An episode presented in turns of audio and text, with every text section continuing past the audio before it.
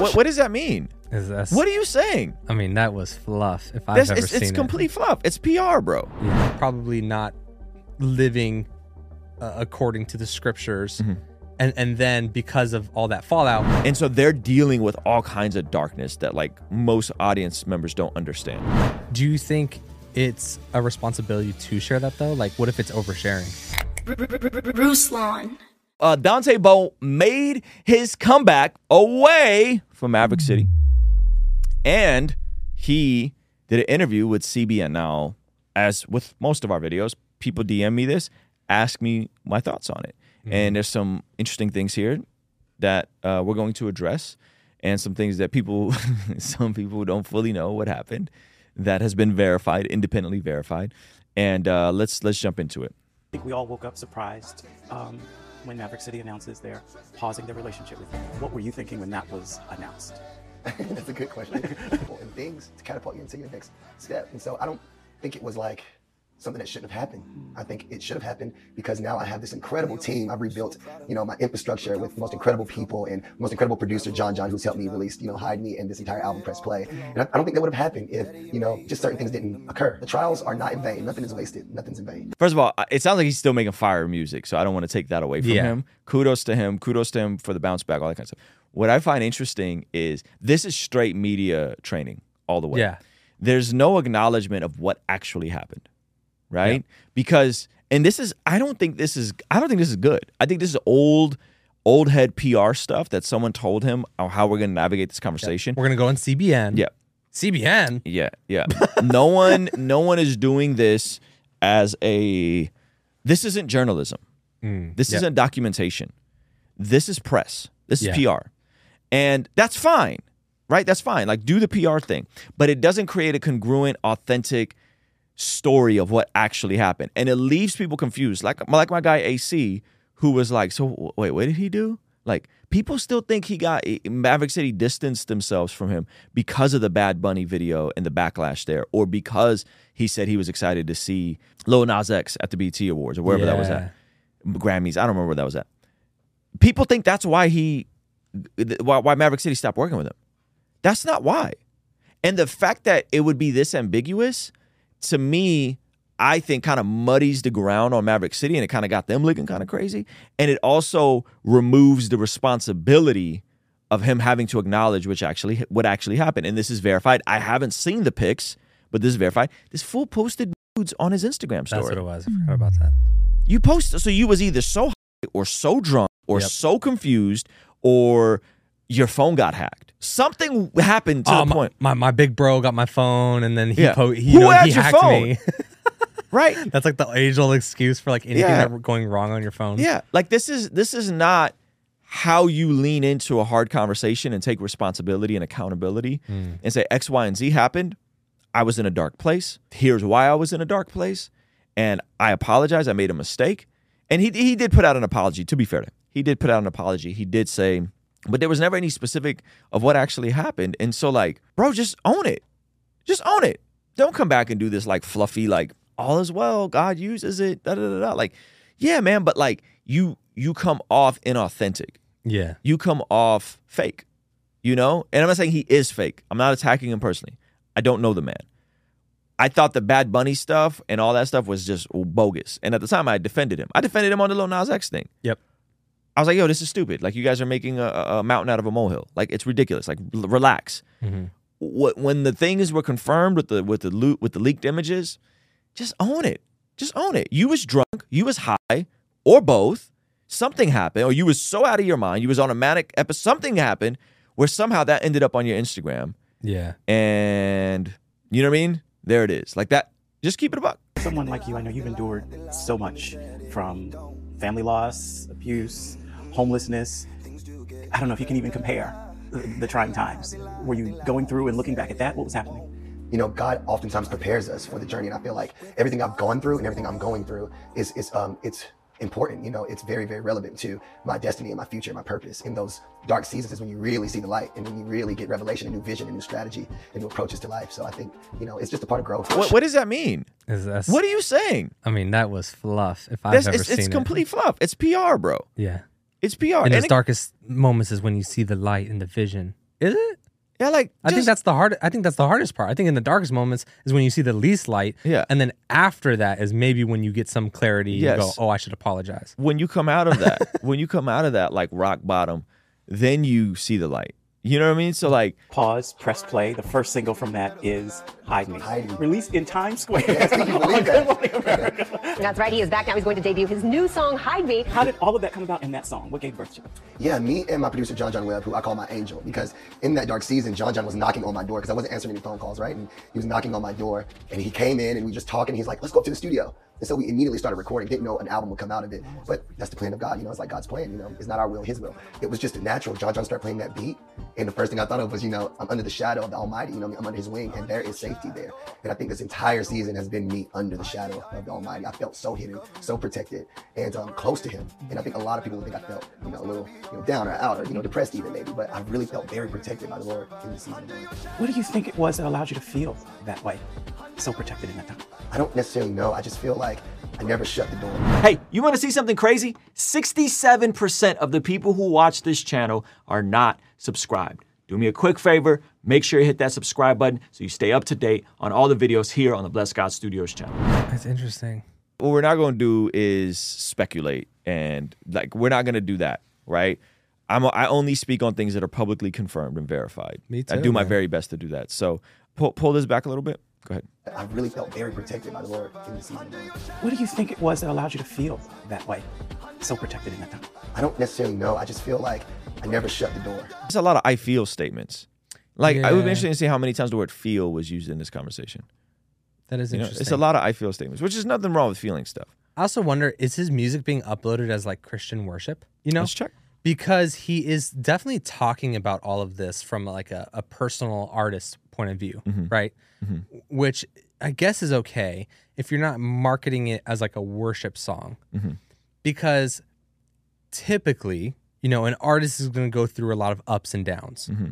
and they're going to make music during that time, and that can result in like really good music, but it's yeah you- it's, it's it's still it's still categorized and marked as christian his latest single which is hide me still categorized and marked as christian Yeah. And I I guess it can be I guess it can be Christian. I wonder if it's like still making it on worship playlists. Because it's interesting mm-hmm. that it's like it's definitely more of mm-hmm. a personal song mm-hmm.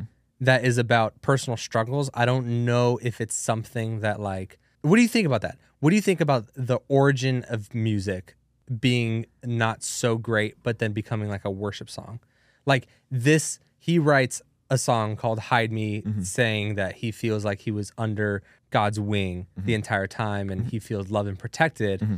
But the origin of it was scandal, posting nudes to on the internet, getting cut off from this worship band, you know, probably not living uh, according to the scriptures.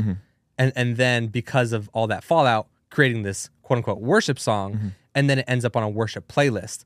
Do you feel like there that that could be okay because the song can Yeah. be completely removed from the artist or is it just kind of sus that it would end up on a worship playlist?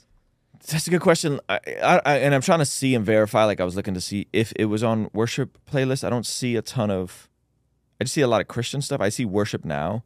Uh, let's see if it's on on this playlist. But this is a straight worship playlist, and I don't know if that if that's the song that's being pushed here. I think some of the best Christian music gets made from some of the darkest places, and I think the Christian consumer doesn't know that, and it's hard for them to wrap their brain around that. Um, because, look, man, most creators especially musicians in a lot of these spaces come from very hard upbringings Yeah.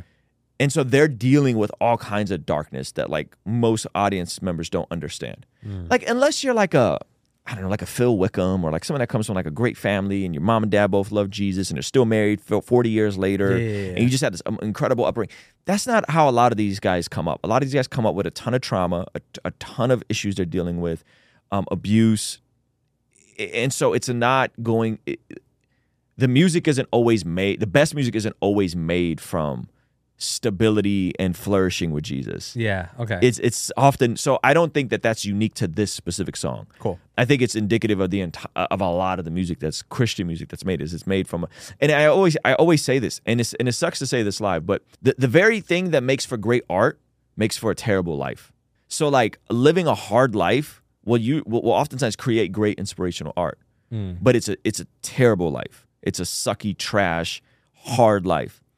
But a lot of your favorite artists have lived very hard lives Yeah.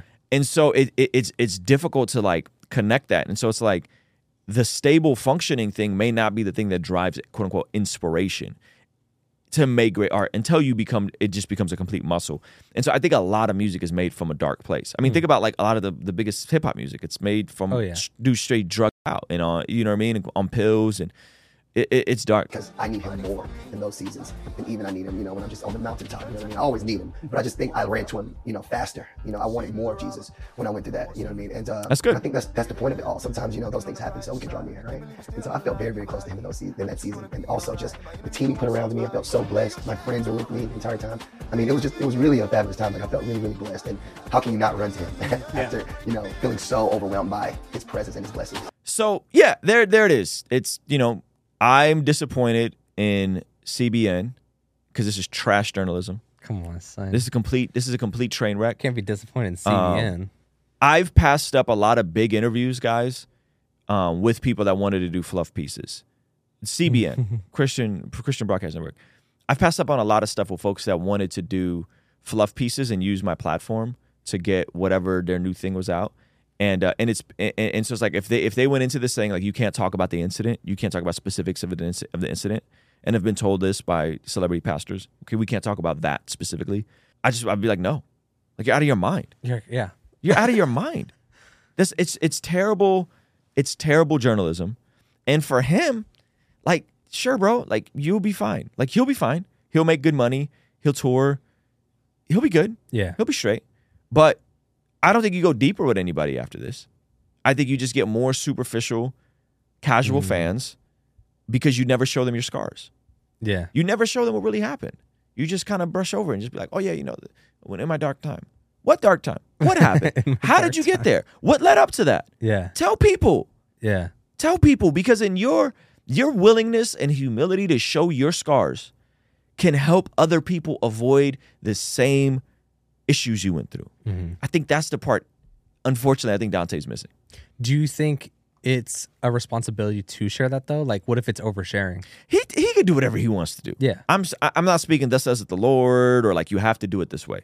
I'm just sharing my philosophy. Yeah. I think oftentimes sharing the hard things will will will cause for a greater impact. And if in if in our modern climate with Zoomers, the mountaintop of values is authenticity, you are not being very authentic. How did Gen Z become Zoomers? I don't know. I like the word though. but that's the highest value. Yeah. Authenticity, your truth, honesty. You're not sharing your truth and your honesty. I mean, I guess you are. This is your truth, but like it's not really you're not really testifying to anything. Yeah. But I mean, to, you always say uh, share things that you uh, have overcome, not things you're currently going through. Yeah. It's the difference between vulnerability and authenticity, I think. you said? Vulnerab- vulner- there's a difference between vulnerability and intimacy. Intimacy. Yeah. So I can come on here, I could be vulnerable with you guys, I could share you guys things, but I'm also not being intimate about like my Monday morning or like the thing that just happened this morning with the time I have Yeah, with my two year old. I don't yeah. share that kind of stuff with you guys. I am vulnerable and I share my scars, but I don't share the intimate aspects of my life. So the the flip side would be like, I mean, maybe he's just trying to get back to it without actually having overcome a lot of things Mm-hmm. or really figured it out, and it's still relatively intimate. Yeah, that's true. like true. maybe it's not vulnerable where he's overcome this thing and let me just talk about my darkness. It's like, oh, this is something I'm currently going through, and I'm just trying to get back to making music, so I have to be a little fluffy because I'm not trying to be yeah. intimate. Yeah, or Or, or you, or, you just or, retreat to the woods. or the money ran out. Yep. you know the money ran out and i and i need to provide for myself you know i got to provide for myself. And so like hire this pr firm. Cbn will do a fluff feast. I'm not going to go have any hard conversations with anybody that really matters in the christian space. Not that he has to come sit down with me. You know what i'm saying? Well, I'm just kidding. um no no no no but i would love to sit down with him. You know what i mean? I would love to sit down with him. And like bro like let's really get to it. Let's talk about it. Let's Yeah. really really really get to it and talk about it. Not because i think he needs to be discarded and casted away and never allowed to make christian music again. I don't believe Yeah. that about him but like you're not i don't think he really did himself a big service i mean again maybe i'm wrong maybe there'll be more interviews maybe maybe he'll uh be more forthcoming um, but I really think that the stuff we go through that hurt, that really hurts and is embarrassing are the very same things that can help other people to avoid those same pitfalls. It's embarrassing for, for for me to tell people that like I dealt with porn while being married. That's embarrassing. yeah. That's not cool. You know what I'm saying? Yeah, but yeah, like, yeah.